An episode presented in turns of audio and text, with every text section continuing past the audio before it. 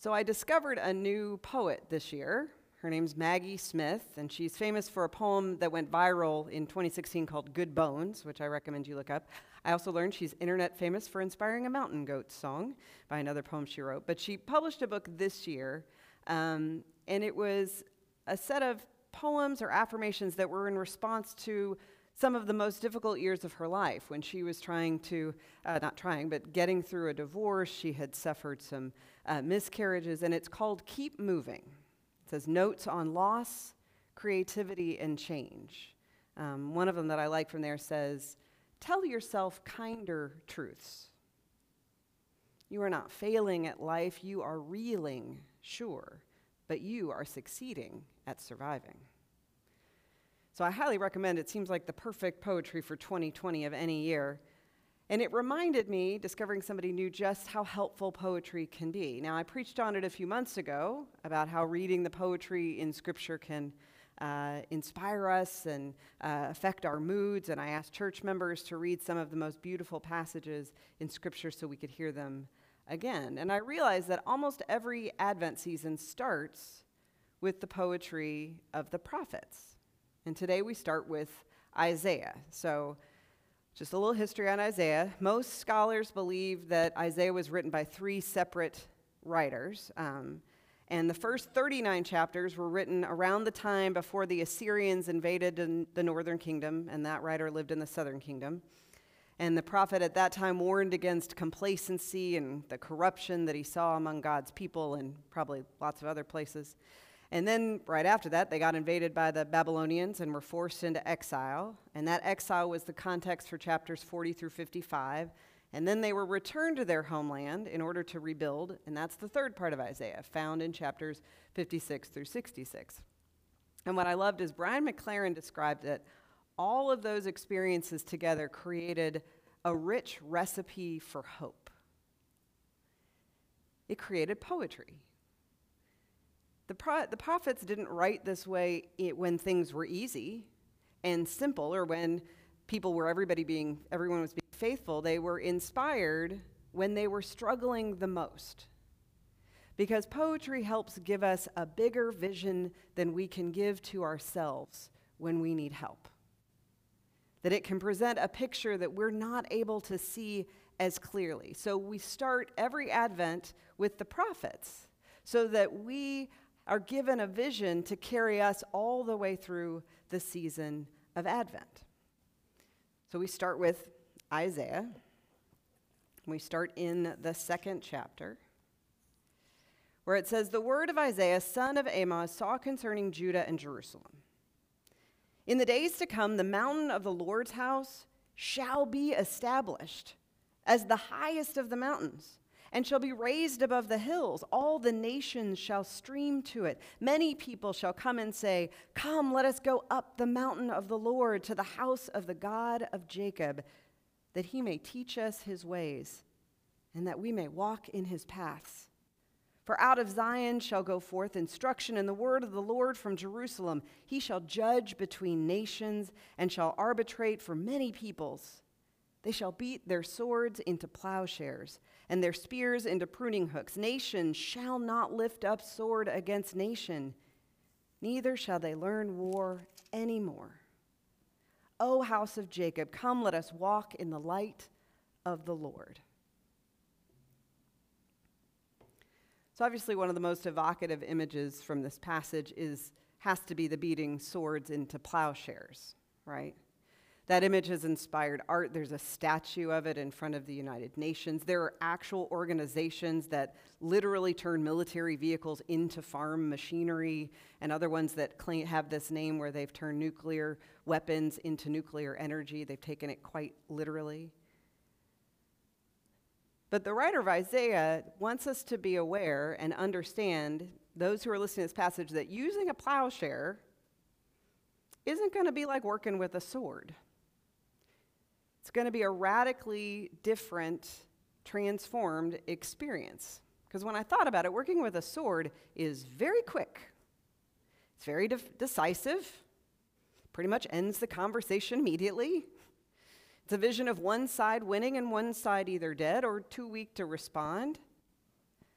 That living by the sword is about protecting ourselves, even if that means others suffering, suffering by violence. And in the world that we live in, we cannot imagine there not being violence or that safety wouldn't involve violence. But Isaiah is trying to point out that that is not going to be a part of the vision of God's reign. It will be unimaginable to us. And so the prophet is trying to give us this vision of God's reign. Because this first Sunday is a Sunday of hope, and the prophet is trying to offer us hope in this poetry. They know how much we need it when we're struggling and when things are really hard. When things were really hard for the people, then they said, The reign of God is coming, and it's not going to look like anything looks like today, the way things currently are. It won't be the ways of the sword, it will be a vision where God is in charge and everything is different. And this reign is not even of a king or a ruler, but of a judge, of someone who knows how to mediate and arbitrate and work things out in fair and just ways, which is a radical transformation.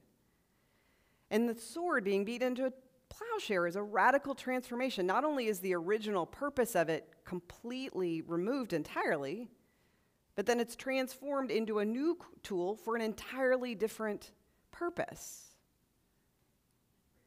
And as much as the sword was quick, the plowshare is the exact opposite. Plowshares are slow.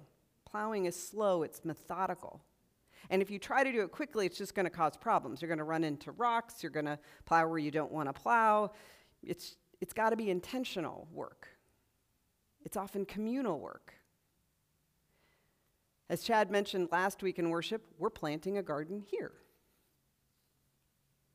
he would probably say it's been slow work.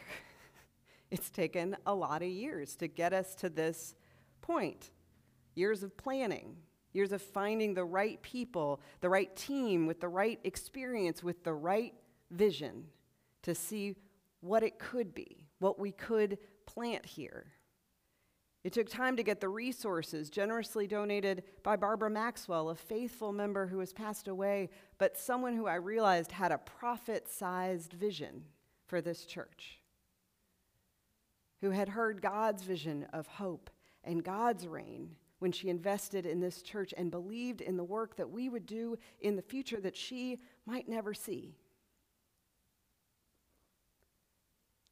But she knew that we could we could build and we could share, and we here at First Christian Church could be even a small part of the radical transformation and build a piece of God's reign here and now on earth. With a garden, with a blessing box, transforming empty bellies into full ones, with the garden feeding people's bodies with what we produce and their souls by working in that garden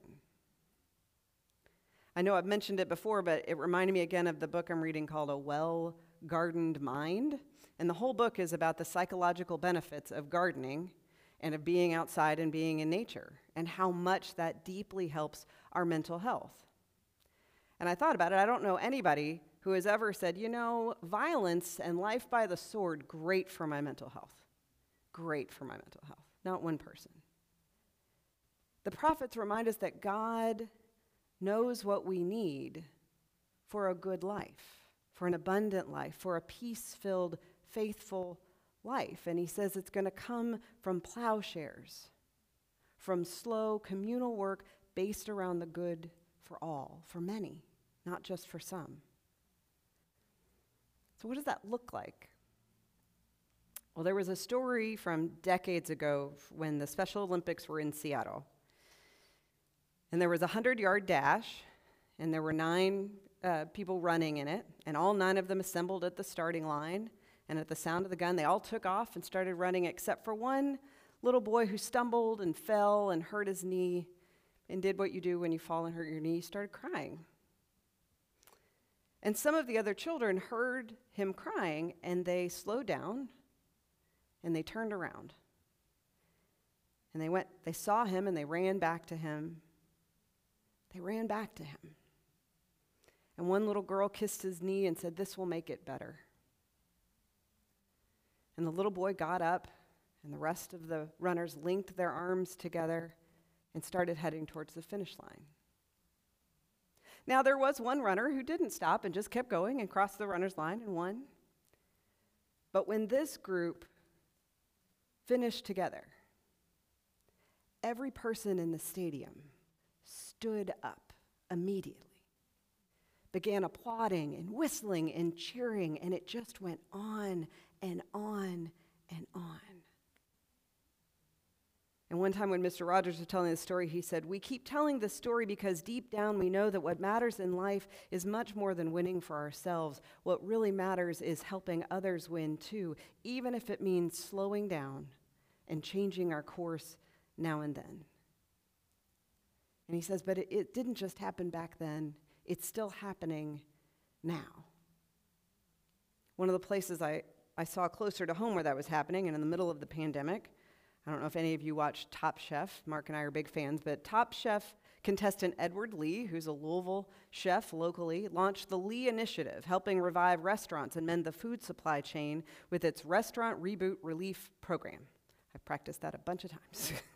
the organization's committed to giving at least 1 million to purchase food from sustainable farms in 16 regions and donate that food directly to restaurants that by investing in the farmers, the organization hopes to help farmers and restaurants continue to rebuild together. Then they started the Restaurant Workers Relief Program, which provided 400,000 pounds of meals and supplies to out of work restaurant employees who were suffering. And then just recently, he announced that the Lee Initiative will hire 50 cooks who have been out of work due to the pandemic, and they will use the Churchill Downs kitchen to prepare 8,000 boxed meals a week, each box feeding a family of four that will go to Jefferson County public school families who would otherwise go without dinner.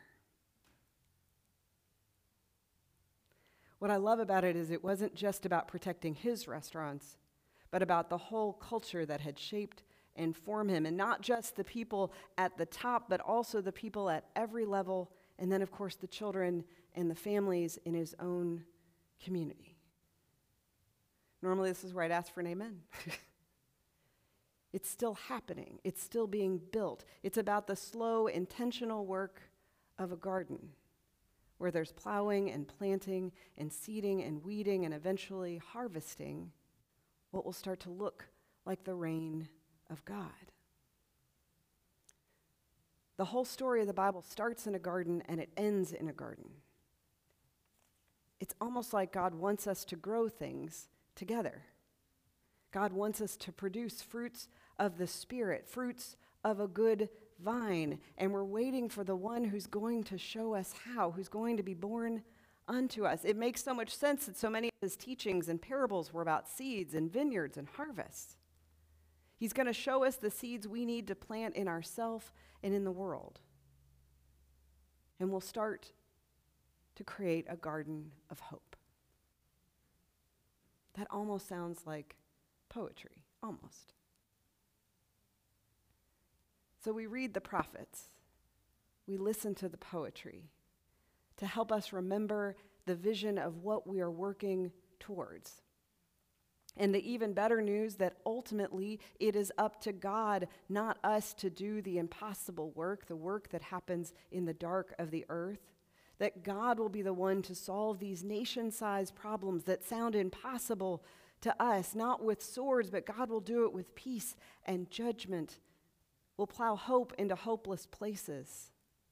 I believe Jesus and his followers quote Isaiah more than any other prophet so they can keep that vision of hope in front of them when things got hard.